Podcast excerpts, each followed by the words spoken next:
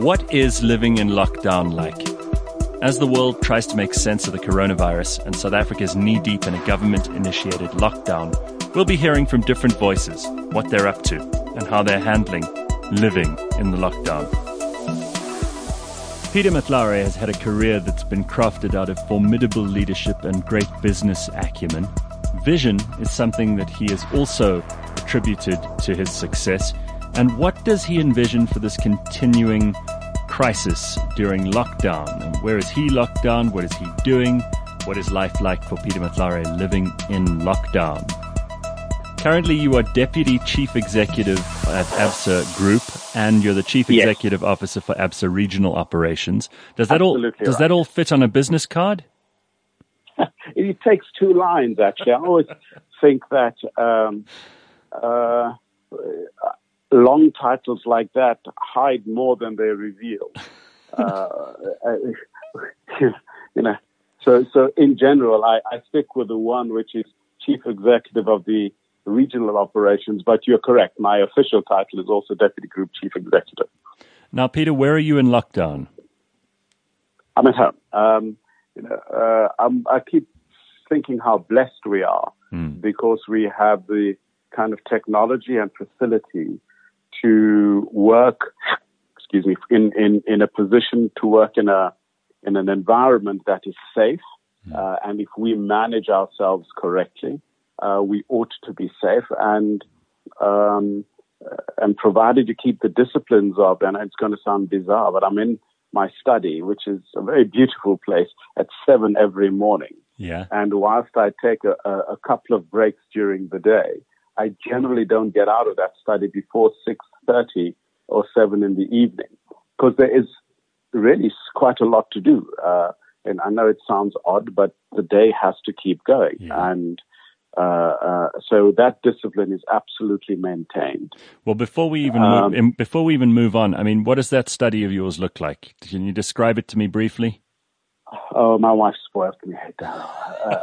Honestly, my wife, Gareth, my wife spoiled me. Uh, No, you know, Nomvula, let's it- give her some. Let's give her some credit. Yeah, for this, yeah. Nomvula, Nomvula has truly spoiled me. It it looks uh, it's a study fit for for a king. I have Ah. most beautiful uh, uh, desk, uh, lovely carpets. You know all of the things. That's why I'm saying I'm terribly spoiled.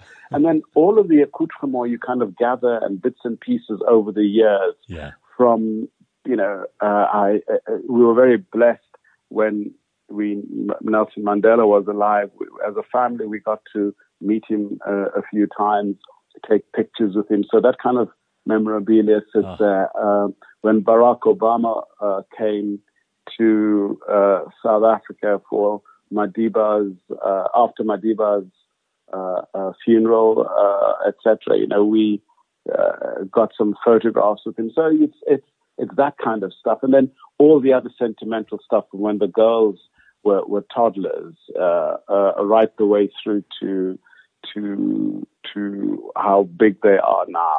But I suppose actually, the more I think about it, and I know I'm rambling, and you've got more important things. I, I've got photographs of my grandparents and my great grandparents Oh wow. uh, from, and they're all black and white. Huh? yeah. From from from from their early days when they got married. I mean, uh, there's this one photograph of my grandfather in a black suit, but the most distinctive part is he's got these white gloves on. My grandmother looks resplendent Yeah. in her white uh, w- wedding gown, and and they're standing there, and he looks. He looks. He could be on the cover of of of, of bloody Vogue That's or any of those things. God, that is absolutely amazing. I love that. That, you know, to have yourself surrounded by those things makes it so much easier to work from home. And it does, it, you know, you, you've indicated a couple of times how lucky some of us are to have those kinds of environments when, when so many people in South Africa are finding this lockdown that much mm. harder because they're not. But it is important, and you indicated something of this in the introduction, that it's important to have a routine. And, and I know that you're a very disciplined man and you have a lot to do in a day. Do you start at the same time every day? Do you do some exercise? Do you have your meals regularly? I mean, is it all very orderly? Yeah, it it, it is uh, very orderly. So I won't get up later than six. Um, prior to lockdown, because I kind of sleep funny, uh, I tended to get into the gym here in Alice Lane at about 4.30, quarter to 5. Wow. I'd leave there at about just just after 6.30. That was my routine. Mm-hmm. Um, uh, I unfortunately don't have all of the wonderful equipment that you need for for exercise at home. So of course we don't go out to get, but we have a very large property. So I can assure you, running to the bottom of the garden and running back up again, I'm out of breath when I'm halfway back up. Yeah. Um, so so there's there's that. Honestly, we're truly blessed, and and uh, you know, in our pool house at the bottom, we have a steam shower and a sauna, etc. So you can sit in there for 20 minutes if that's what you want to do, uh, and come out of there really refreshed and rejuvenated. So, so after doing that, on, uh, as I say, in a disciplined way, and I, I, it's the only thing that keeps, I think, you sane. Um, um, um, my, I go into the study. My normal first call with our markets guys is at 7.30 when we talk about what's happened in various markets overnight. Mm-hmm. Um, that's about a half an hour call. And then I go into a series of business uh, virtual meetings.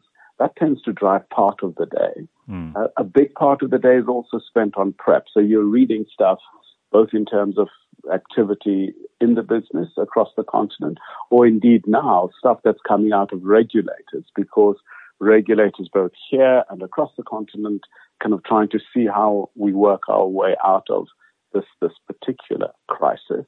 And then the last bit uh, uh, is I, I still try and find time to make sure I read. Hey, Gareth. Yeah. So even if it's if, uh, you know even if it's uh, so I have the FT online and and stuff like that. So I read the articles, and the FT's always got really interesting articles, including stuff like you know, where to eat great sushi if you are in XYZ country. Not that I'll ever get there, but I still want to know. And yeah. I can sound rather pretentious.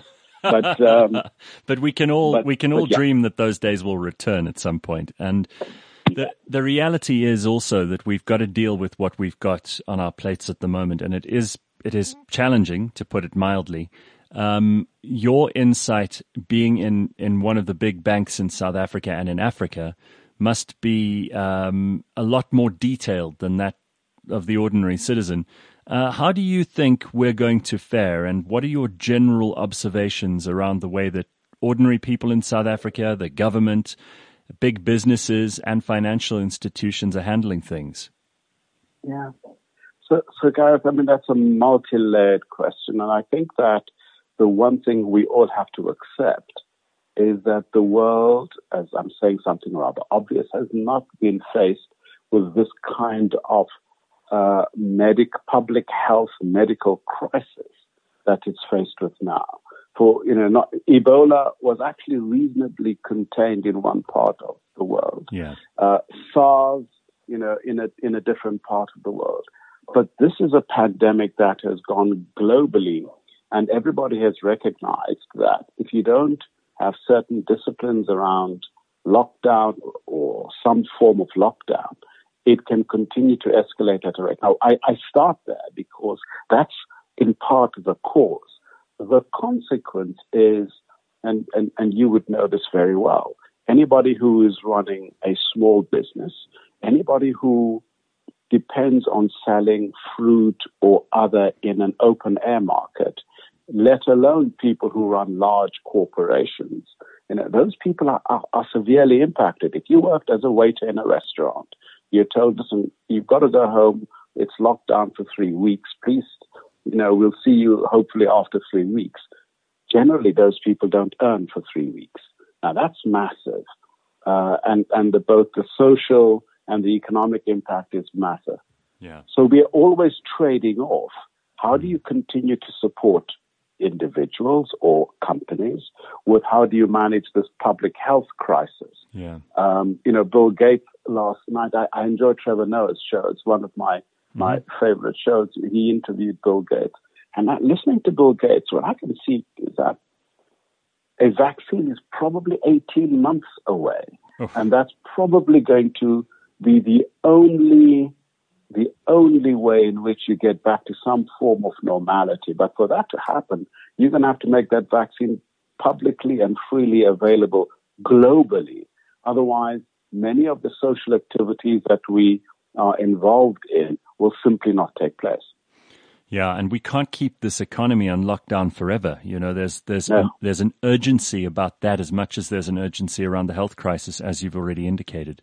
So, Peter, I mean, you've you've handled some really tough businesses in the past. I mean, you managed to make the SABC uh, solvent and successful, which was something people believed impossible once.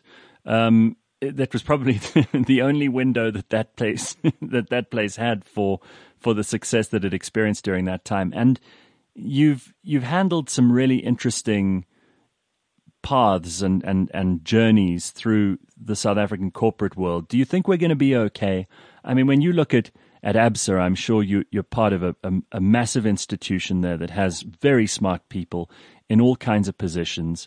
Uh, you're paying attention, as you say, every morning to what's going on in the rest of the world and the rest of this continent. But what is your feeling? Are you generally optimistic about the South African economy, or do you think that we better brace ourselves because it's going to hit hard? It's both. So I'm optimistic Oof. because I think we've learned a resilience and and and a determination, and it's not just blood and guts, but coming together to solve problems. And I'm seeing that happen all over both government, business, and society. So that's definite. But I think we would be naive to think that it's suddenly going to flip in six weeks or six months' time to being what it was. The, the, that's that's not possible. Yeah. So, uh, and it's not peculiar to us, but uh, what I would say is, yes, we will definitely find and work our way through this. We will come out very different from whom we are today, I think, uh, or believe, mm-hmm. uh, because our behavior is going to have to change. Uh, some of the, the opportunities that are going to pop up that are new are going to be very different.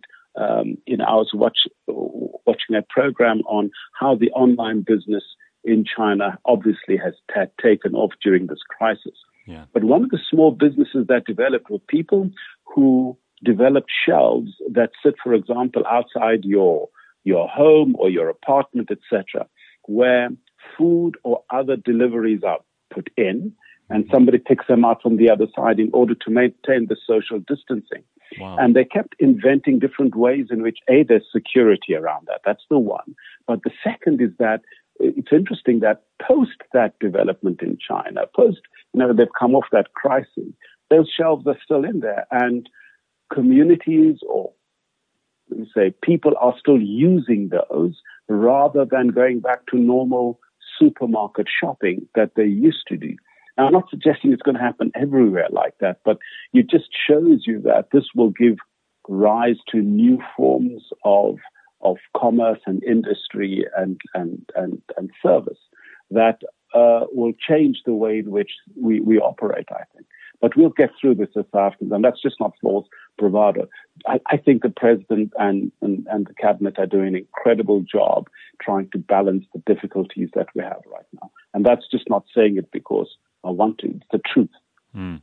No, I, I, know you're not the kind of person to give us platitudes, um, and and I appreciate you spending some time with us today. I, I, know you've got important things to do, and I hope you will be safeguarding that part of the economy which you and ABSA are responsible for.